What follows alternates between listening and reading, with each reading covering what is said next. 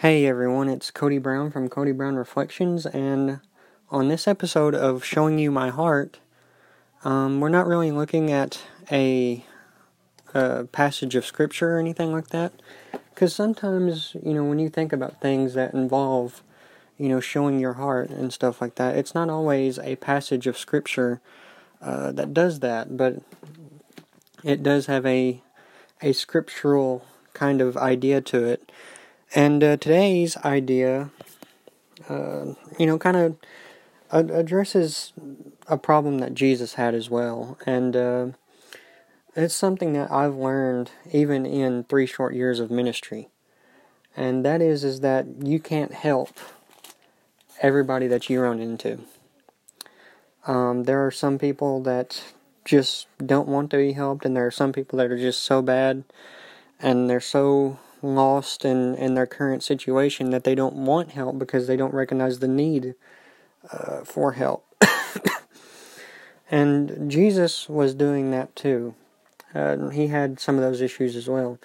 Um, you had some of the Jews that were, uh, you know, that were so committed to the Jewish way of thinking that uh, you know, that their minds were not ready for uh, the new teaching that Jesus was presenting. And now that I think of it, I can illustrate this with a passage. Um, where's that? Where's that? Okay, here it is.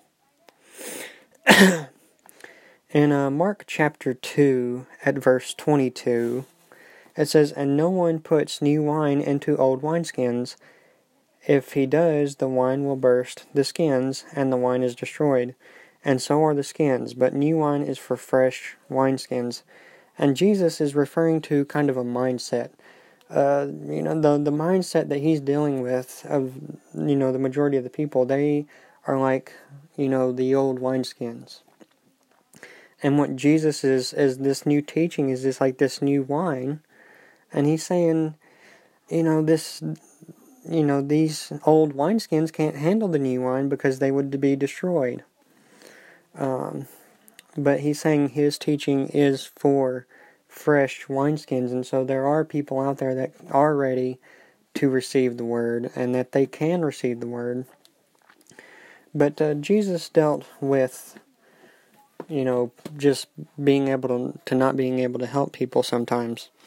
And I think that's something that we always need to continue to recognize and to always be ready to accept, even though it may be hard for us to do so. And so I hope this, uh, you know, these brief moments of thought will help you and to, excuse me, and to help you understand that, you know, while you may have good intentions, uh, some people may not always uh, be ready to uh, recognize that they need help and that you know you can help them. So thank you so much and have a good rest of the day and God bless.